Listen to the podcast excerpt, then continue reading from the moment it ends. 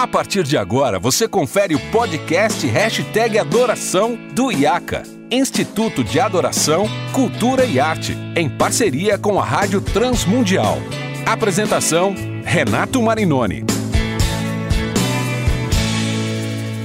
Olá, seja muito bem-vindo a mais um episódio muito especial do podcast Hashtag Adoração, você já sabe, o podcast produzido pelo IACA, Instituto de Adoração, Cultura e Arte, e pela Rádio Transmundial, onde a gente fala sobre adoração, liturgia, história da música, tecnologia, análise de letras e tudo que envolve o mundo da música, da arte, da adoração dentro da igreja, dentro da igreja local. Hoje nós vamos continuar a nossa série de episódios falando sobre a história da música cristã contemporânea, falando de um episódio muito especial. Nós já falamos em episódios anteriores sobre a década de mil novecentos e sessenta, o início da cultura jovem, a música cristã contemporânea. Já falamos com Guilherme Queira e Azaf Borba sobre os anos mil novecentos e setenta e mil novecentos e oitenta. E já falamos também sobre o disco marcante de Vencedores por Cristo, de Vento em Popa, junto com Sérgio Pereira e Nelson Bomilka. E hoje nós vamos falar sobre um capítulo muito importante da história da música cristã contemporânea, que é a Integrity Music, principalmente através do selo Hosanna Music e toda a sua influência no Brasil e no mundo. E para isso eu estou recebendo dois amigos muito especiais que eu conheci em dois mil e dois, quando eu era apenas um garoto de dezessete anos, eles eram bem mais velhos do que eu, e a gente se conheceu justamente no Integrity Worship Institute, o Instituto de Adoração da Integrity, que teve a sua primeira edição em dois mil e dois, em junho de dois mil e dois, aqui no Brasil, em Sumaré, através do Ministério de Adoração e Adoradores, e esses caras são os caras mais apaixonados por Integrity Hosanna que eu conheço, e olha que eu me considero muito. Então eu quero dar boas-vindas primeiro ao meu querido amigo Rian Rangel, engenheiro, quase teólogo formado, praticamente um teólogo formado, um ministro de louvor, pai, pai de duas crianças maravilhosas, morador de Águas Claras, no Distrito Federal. Rian, seja muito bem-vindo. Obrigado, Renato. É bom demais estar com você mais uma vez, conversando sobre um assunto tão precioso para nós, que é a história da Integrity Hosanna Music, que também faz parte da nossa história também. É isso aí. E um outro grande amigo, esse morador de São Paulo, palmeirense, verde, porque eu não posso falar roxo. Muito. Ah, também líder de louvor, também compositor, produtor, atualmente nos últimos anos, e esteve envolvido, muito envolvido com a história do Instituto Canção, que já não existe mais aqui no Brasil, em São Paulo, mas esteve lá no seu início, meu querido amigo Ayrton Júnior. Seja bem-vindo, Ayrton.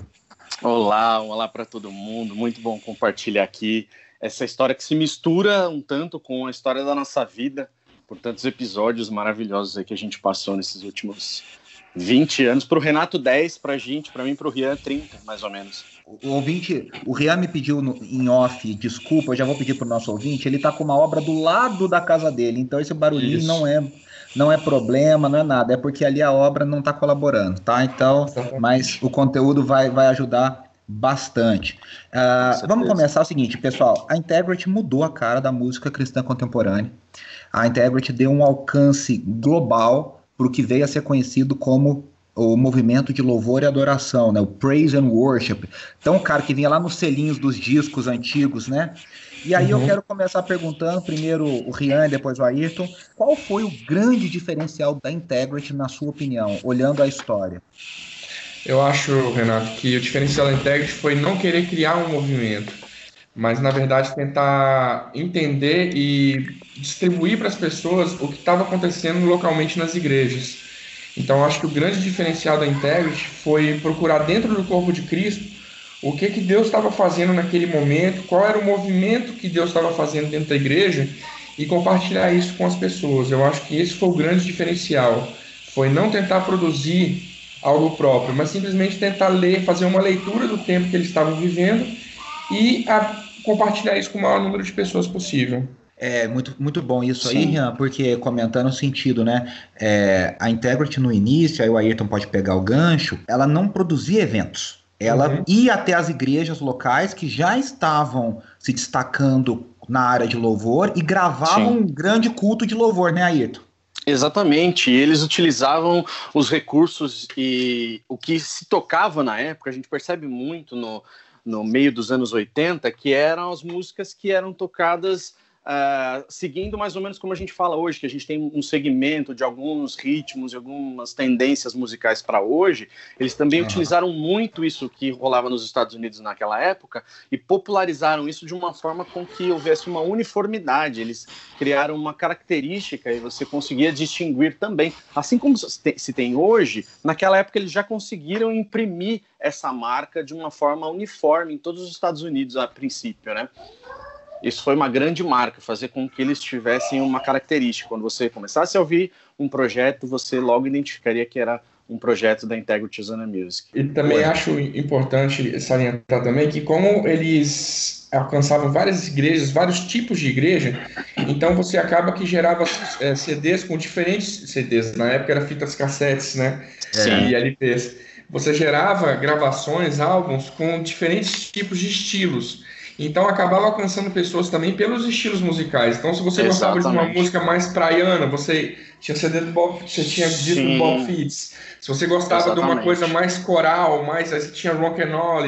Se você gostava de uma coisa mais piano e voz, você tinha Don Moen. Não que eles não migrassem pelos estilos, mas basicamente você via assim, você conseguia achar, eu gosto mais de rock, então tem um que era mais parecido com rock, eu gosto mais Exatamente. De country music, tem estilo mais country music, então você conseguia atingir vários gostos musicais também. Não, e, e eu acho que isso é muito legal, porque assim, embora, né, muitas vezes a gente acusa, e, e é uma verdade, existe uma uniformidade, até hoje, na música da Hillsong, na música da Battle. Sim. É, para quem não, para quem não conhece muito, não está muito ligado, a impressão quando você está ouvindo assim meio é, distraído, parece que é uma música só, né? Porque existe uma certa uniformidade. Uhum. E a Integrity tinha também uma uniformidade, tá? Eu concordo com vocês que era um pouco menor. Mas principalmente nesse início, porque depois a Integrity vai formar a banda, a gente vai falar disso, Sim, uma banda única isso. e tal. Exato. Mas principalmente nesse início eram músicos diferentes, em lugares diferentes, em Exatamente. Igrejas diferentes. E aí Perfeito. Todo mundo gravou nesse começo, né? Perfeito. A gente tem, o, o Bob Coughlin gravou com a Integrity Music, o Lamar Boschman gravou Lamar com a Integrity Music, o, o, o Marcos Witt gravou no início lá com a Integrity Music. Anos noventa. Então, e isso, para vocês, vamos dizer, no início da década de oitenta, a Integrity foi fundada em oitenta e cinco, né? É, quem se destaca nesses primeiros anos, assim, além do Don Moen, que foi o grande cara desse primeiro momento da Integrity, quem destaca para vocês? Duas figuras, pelo menos para mim, que se destacam muito nesse início, que não são nem tão conhecidas no Brasil. Uma é o Mark Nistron, porque com a música As the Deer, né, como a corça, ela foi uma música, ela foi como se fosse o Aclame ao Senhor da época nos Estados Unidos, e, e foi uma música que marcou praticamente uma geração. Era uma música que era cantada, creio eu, que quase em todo culto, quase toda igreja. Ela, ela é considerada uma das grandes canções do cancioneiro de louvor e adoração do mundo, né? Exatamente. Sim. Ela não teve tanto impacto aqui no Brasil, mas na, na, no, na cultura inglesa, né, Estados Unidos, Inglaterra e, e Austrália, África do Sul também, ela teve um impacto muito grande. Então eu tenho o Mark Nistron, que a gente teve o privilégio de conhecer. Eu não sei se você foi nesse instituto, Renato. Que eu não lembro. Foi o único tá... que eu perdi. Foi o único é. que eu perdi. Foi em dois mil e três. Eu não, eu não é, tive exato. dinheiro para... Porque ele ficou emendado. Foi em junho de dois mil e dois, logo depois foi em janeiro de dois mil e três. Foi. E aí eu não tive capital financeiro para ir. Foi o único que eu perdi. O Mark Nistron me marcou muito, porque o workshop que ele fez de adoração, não sei se o Ayrton lembra, mas na minha cabeça lembra. É muito nítido. Eu lembro até das músicas. Exatamente. E foi uma experiência impressionante. Então, para mim, foi o Mark Nistron. E outro também que não é conhecido tanto no Brasil, mas que também nós tivemos o privilégio de conhecê-lo, foi o Pete Sanchez também, uhum. que teve um, uma grande influência em algumas músicas que foram até traduzidas para o português. Mas nesse início, eu acho que são duas pessoas que não são tão conhecidas, mas que tiveram um impacto bem grande. Depois você tem uma explosão de outros líderes, mas pelo menos nesse início. E também o Mark LeBlanc também, que também não é tão conhecido aqui. Uhum. Mas é, também tá... foi um grande nesse início. Sim, muito importante, muito importante. importante. Aí, para você, quem marcou nesse início da Integrity, assim, e você me mandou a foto hoje, né? Você tem dezenas desses primeiros discos. Quem marcou para é... você? É só uma consideração, é, falando um pouquinho do final dos anos oitenta, que é importante, porque eles conseguiram marcar um, o, o território e ter uma grande expressão de oitenta até noventa, dos cinco primeiros anos, só com vinte e seis álbuns principais, uhum. assim, chamados os carros-chefe. Então, para a época era muito, mas hoje, se a gente olhar, é muito pouco para você já fazer uma marca numa, numa geração. Então, é, é um número bem importante isso. Você que trabalha, você, você que trabalha em, trabalhou recentemente nos últimos anos em duas grandes gravadoras cristãs do Brasil, Sim. você sabe Sim. que o mercado hoje é muito mais voraz. Exato, né? Isso totalmente. É muito pouco para marcar tanto uma história, né? Exatamente. Bom, e falando dos dois, é que eu mais... acredito ter me marcado. O primeiro é o Kent Henry. E assim, músicas que marcaram bastante, que é Ele Exaltado, foi gravado com ele. O prim... Na verdade, assim, o Hosanna tem dois álbuns, o um e o dois, que eles não foram comercializados.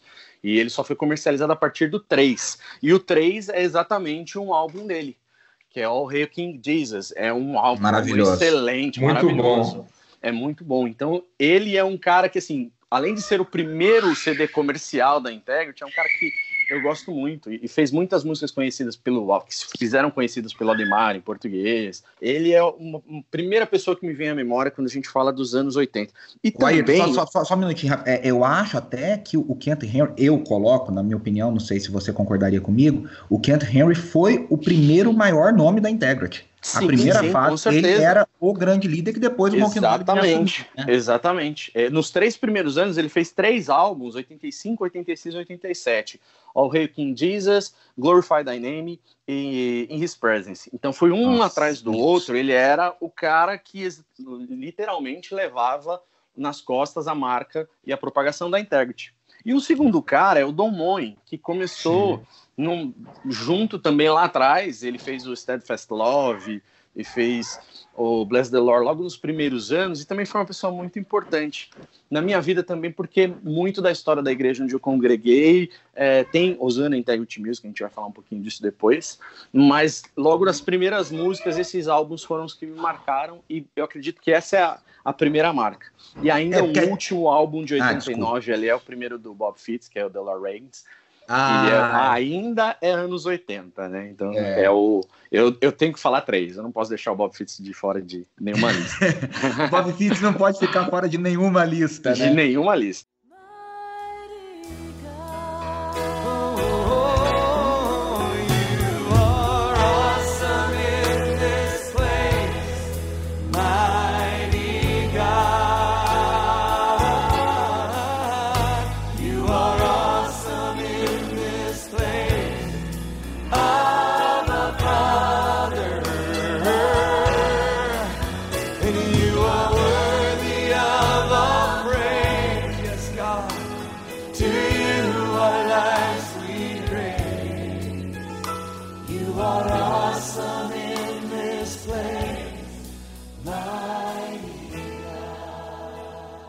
Agora, falando dos anos noventa, o que vocês pensam? Eu vou começar é, do Bob Fitts. Eu acho que o grande auge do Bob Fitts foi o álbum He Will Come and Save You. Ah, é maravilhoso, é um dos meus favoritos. Muito bom, muito Ele do bom. começo ao fim é maravilhoso, né? Isso. Todas as músicas, todas as músicas. Sim, eu sim. acho bacana do Bob Fitts é o estilo de, de condução dele do louvor.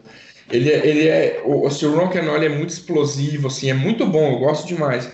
O Bob Fitts é uma, é uma linha mais tranquila, assim, de louvor. Ele, ele vai para essas músicas mais calmas, de, de ritmo um pouco mais lento. Eu, eu, eu gosto muito, é um dos meus álbuns favoritos. Eu normalmente ouço ele de ponta a ponta, várias vezes. Eu gosto muito desse, do Bob Fitts. E você aí, tô tirando o Ronquinólio, que a gente vai falar dele um capítulo é, à parte, isso, mas o que, que, que você, parte, o que, né? que você, o que que você destaca deles? A dos anos noventa? Pe- o primeiro que eu destaco aí é o Lamar, o Lamar Boschman. Para mim ele é bem importante. Ele é o primeiro álbum dos anos noventa da Integrity.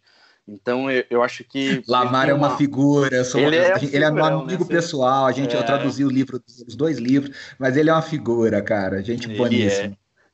E assim, é, foi muito importante. Tem uma das canções que ele gravou, o Ademar fez em português, que é Cante ao Senhor no Novo Cântico, consta nesse álbum. Então é um uhum. álbum muito especial para começar a década de noventa. Essa é aquela que eu... Ela... Sing unto the Lord. É essa? Não, não, é Cante ao Senhor um novo cântico. Com ah, tá. ok, outro... ok. É, okay. Então, no, logo nos anos noventa é um álbum bem, bem legal para a gente pontuar aí como uma importância grande para a nossa música.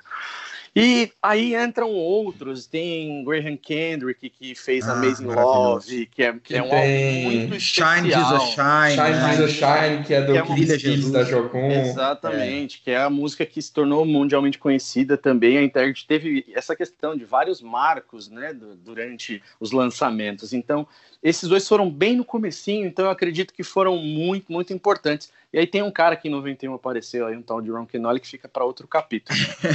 Mas oh, não, a, própria, a, própria, a própria Darlene Zschech, às vezes o pessoal acha que a Hillsong se tornou conhecida por si só, mas não. quem trouxe a Hillsong para o Brasil e para outros lugares do mundo foi a Integrity Music. Tanto que a Integrity trouxe a, Integ a Integrity, a Integrity uh, em noventa e três... Ah, o, o, o Geoff Bullock, que era o líder de louvor da Hillsong, saiu, ele pede para sair. Sim. Ele diz que ele não tá sabendo lidar com a fama e tudo na Austrália. Uhum. E aí a Darlene assume e compõe a Shout to the Lord. E aí eu acho que o Don Moen, ligado na história toda, eu vou confirmar isso com ele, ele falou, olha, nós precisamos trazer esse pessoal para os Estados Unidos. E eles fazem aquele álbum que para mim é do começo ao fim, uau, o maior álbum da música cristã de louvor e adoração no mundo, que uhum. é o Shout to the Lord, que aqui no Brasil foi traduzido como Aclama ao Senhor pelo Diante do Trono. Isso. E aí eles fazem aquela coletânea das músicas da, da, da Hillsong que existiam até então, isso, e acrescentam a Shout to the Lord. Aquele álbum é maravilhoso, né, Rian? É. Mas por isso que eu coloco assim, então muita gente hoje que tem, faz, que escuta o movimento Hillsong, não faz ideia desse começo. Então, esse álbum, esse, e esse álbum, Renato, para você conseguir ele aqui no Brasil, era difícil demais a conta. Era, era, você, toda, toda loja que você ia, se você não sabe, antigamente existiam lojas que vendiam C Ds, que vendiam os cassetes, né? Porque o Renato é muito novo, então talvez ele, ele, ele só conheça o streaming, né? O Ayrton era rato da Conde de Sarzedas, conversando não, não. com Adonias para tentar achar os C Ds, né? Aí, não, exatamente era isso. E aí, esse do Aclama ao Senhor era o mais, pelo menos para mim, foi o mais difícil de conseguir, porque você não achava esse C D aqui. Ou, no caso, era... era já era C D. Então, você tinha toda essa dificuldade. E foi a Integrity que trouxe isso para nós também. E isso que é o bacana, que eu, que eu volto. É, é a questão de trazer o movimento de adoração que estava acontecendo ao mundo inteiro, deixando ao alcance de todas as pessoas. É, e voltando um pouquinho, Rian, é, anos noventa, com a Bom Pastor, né? Antes de, de todo mundo, teve esse movimento da Bom Pastor que o, a, o Luiz de Carvalho teve essa grande ideia de, de trazer o selo da Integrity para o Brasil. E nos anos noventa, Renato, eu creio que quem fazia parte de igrejas é, históricas, como eu fazia, que eu era da presbiteriana, você era da metodista e tal, é, a gente teve a experiência de poder fazer as cantatas da Integrity Music. Então, todas as, todos os musicais que o Don Moen fez eram traduzidos pela Bom Pastor, e, e nós fazíamos nas igrejas, então também popularizava muito das músicas. Então, e além da, da Conde de Sarzedas, né, que era bastante conhecida, a gente precisa ressaltar o valor que tem a Bom Pastor, né, com o Luiz de Carvalho, uhum. quando trouxe uh, a, a distribuição, né, da, da Integrity Music para o Brasil. Isso foi o que nos ajudou até essa, essa ampla é, oportunidade aí de, de consumir os produtos, de ter isso em mãos e até os... É, produtos, porque a, né? a, a, galera, a galera não entende, né, Ayrton, a, essa dificuldade que era a gente Sim. ficar garimpando esses discos, né? Quando a gente Exato. Tinha alguém que ia... Primeiro que viajar para o exterior não era tão fácil como isso. hoje é um pouco mais fácil. A então a gente nunca tinha ido, né? A gente não, não e era assim, todo, todo regente de coral, todo líder de louvor, quando via alguém que ia para os Estados Unidos, falava assim, vem cá, tinha se você for numa livraria, tipo Family Christian, alguma coisa assim, procura para mim uns caderninhos que eles têm espiral, é songbook. Aí, e a gente não tinha celular para mandar e era, foto, é, não tinha não internet para consultar. Não dava para explicar. Exatamente. Não dava para explicar. Aí falava assim, ó, você pergunta pro cara, songbook Hosanna, songbook Integrity, e traz o que tiver. A gente não fazia nem assim, eu quero aquele. Não, traz o que tiver. Se fosse repetir, não tava nem aí. É, é verdade. A nova é verdade. geração é muito maluco, né? Porque a Uau, gente não tinha sim. internet, a gente não, ou a internet era muito primitiva ainda nesses anos, no final dos anos noventa. Então a gente não Exatamente. Tinha essa cifra. Hoje, né, você entra na Multitrack, você entra no Praise Chart, não, você entra na... Não, imagina. Na, não, não tínhamos nada disso, né? Era uma... Não, era taipando. Não sei se vocês passaram por essa experiência, mas, por exemplo, quando chegava aqui, de repente aquela música não, não tinha tradução dela, o que a gente pegava era, a gente pegava a partitura do songbook, digitava e imprimia a letra em português, colocava a letra em cima da partitura para poder cantar em português, fazer as alterações das notas que precisassem. Mas era assim o trabalho artesanal para poder produzir a partitura para poder cantar na igreja. Exatamente. Uau, era muito gostoso, gente. Era muito... Vocês, eu, as pessoas não falando... têm ideia de como era a questão da descoberta e você encontrar Nossa, aquele álbum que você queria. Era muito maluco. Eu, eu me lembro, eu já contei isso em algumas ocasiões. Em Poços tinha uma livraria, que era uma livraria do pai de um amigo meu, amigo dos meus pais, enfim, que era Castro Alves, e, e eles vendiam C Ds evangélicos. Era o único lugar em Poços que vendia C Ds evangélicos. E aí um dia eu tô lá garimpando, pra você ter uma ideia, caiu umas coisas lá em Poços que eu não consigo imaginar como, né? Aquele álbum de dez anos da Integrity, aquele Uau, duplo, aquele duplo, peça, sim, duplo. É, sim, um dia sim. Caiu lá, tinha dois. E aí tinha um amigo nosso que trabalhava lá, o Eric, e ele pegou um pra ele e um pra mim. Uau! Então assim, eram umas coisas muito loucas, mas é, eu me lembro que uma vez eu vi lá um C D chamado Shout to the Lord dois mil. Muito Sim, e aí, muito eu legal. Olhei e falei, nossa, Shout to the Lord, que capa bonita. Não mas mas lá, não é igual, tá, né? Tá diferente. Não, aí eu peguei, aí eu peguei, olhei e falei assim, pô, Darlene Zschech, né? Na época eu falei, Darlene, esse nome estranho, é. difícil. Aí eu falei, caramba, eu lembro desse nome de algum lugar. E aí eu me lembrei que era da capa do encarte do Diante do Trono um. Que era ah. aquele ano, era, isso era noventa e oito, noventa e nove. Sim, e aí noventa e oito. Eu comprei aquele C D e foi, foi quando eu descobri a Hillsong. Eu descobri a Hillsong em noventa e nove, Poxa. através desse disco. E aí depois foi aquela maluquice para tentar garimpar. Ou seja, o Rian tem toda a razão, né? A Integrity tem esse papel Uau. também. Além de toda a influência nos anos oitenta e noventa, a Integrity, quem lançou a, a, grande, a grande influência de louvor e adoração nos anos dois mil, que foi a Hillsong, né? Exatamente. Sim. Só um comentário nos anos... No... Esse C D que você está falando dos anos... Que é a celebração de dez anos, é, eu comprei do gerente da Bom Pastor, porque ele não conseguia trazer esse C D, e eu comprei o, o C D pessoal. Eu enchia tanto a paciência dele, que um dia ele falou, cara, vem aqui tal dia, porque eu vou te vender o meu para você parar. Aí eu não fiquei com dó dele, não. Fui e comprei. Era muito difícil de achar, né? Era bem difícil de achar. Não, isso é uma raridade. Eu até escrevi isso é. no Instagram sobre isso. Quem quiser entrar... Lá no meu Insta tem ele, tem a capa dele e uns comentários meus sobre, sobre eles. E a gente falando, né? É um bom a, um, o outro cara que surge nos anos noventa, se eu não me engano, em mil novecentos e noventa e cinco, a gravação do Shalom Jerusalém, foi uhum. Paul Wilbur, e aí que teve uma influência muito grande em, toda, em todos nós, pela, pela convivência naqueles anos de Integrity, mas eu quero que o Rian fale pela amizade especial que o Rian desenvolveu com o Paul. Fala um pouquinho Nossa. da importância do Paul Wilbur, Rian, uhum. para a adoração do mundo. Nosso mestre. Mas o, o Paul Wilbur, para mim, é, ele tem algumas músicas, por exemplo, é, no, no Shalom Jerusalém, é, aquela. Não é, não é nem tão cantada nas igrejas, aquela Deus toma teu santo trono, ah, e, e que a Ana Paula gravou, e tem Em Tua Presença, são músicas assim que realmente marcaram a gente. E é interessante porque ele traz a questão do judaísmo messiânico, mas sem ser judaizante. Então, é, isso eu achei uma coisa muito especial, porque muita gente que envereda por essa parte de Israel, de falar sobre as coisas de Israel, acaba se tornando judaizante. E, e é, no, Brasil, no Brasil é bom explicar isso, porque o Paul Wilbur foi usado pra, por muitas pessoas judaizantes. Isso, né? Sim. Muitos em contexto. O que, que a gente chama de judaizante, né, pessoal? E aqui a gente não. A gente evita dar nomes quando a gente dá exemplos negativos. Até me desculpe, me desculpe. Não, não, não, não. Não, não, Sérgio, eu acho que precisa é tocar. Importante. É importante tocar.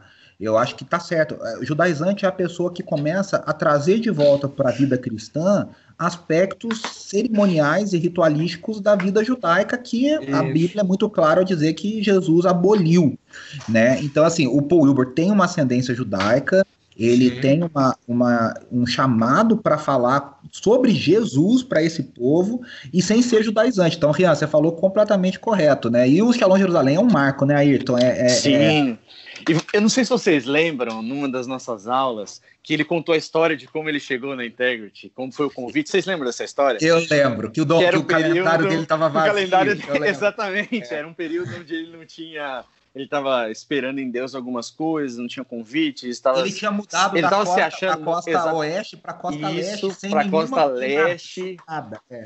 vendido, assim, sem saber de nada. Aí ele recebe a ligação e fala assim, ah, você tem disponibilidade? Ele olha para trás, a agenda, não tinha nada. Ele, hum, ele eu lembro direitinho ele falando, deixa eu olhar para calendário. Deixa, deixa eu olhar, olhar para trás. Eu lembro muito daquele dia, foi muito e especial. E um grande marco, e um marco no Brasil, né? A gravação sim, do Shalom Jerusalém no Brasil também foi... Exatamente. A Ana, a Ana é uma ótima versionista, né? As versões dela sim, são maravilhosas. Sim.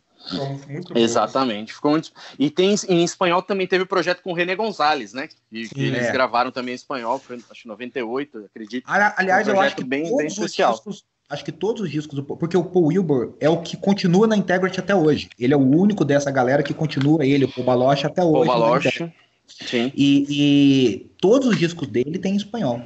Todos ah, uma, coisa que, uma coisa que passou batido, que era o quê? É, uma das coisas que é muito importante a gente falar, que a Integrity ela tinha um escritório de composição, que era liderado pelo Paul Baloche. É. E é, era uma situação muito legal. Hoje eles ainda têm uma equipe de composição. Se você entrar no, no site da Integrity Music, as pessoas ah, falam, mas Hosanna Music é, não, não tem mais nada, né?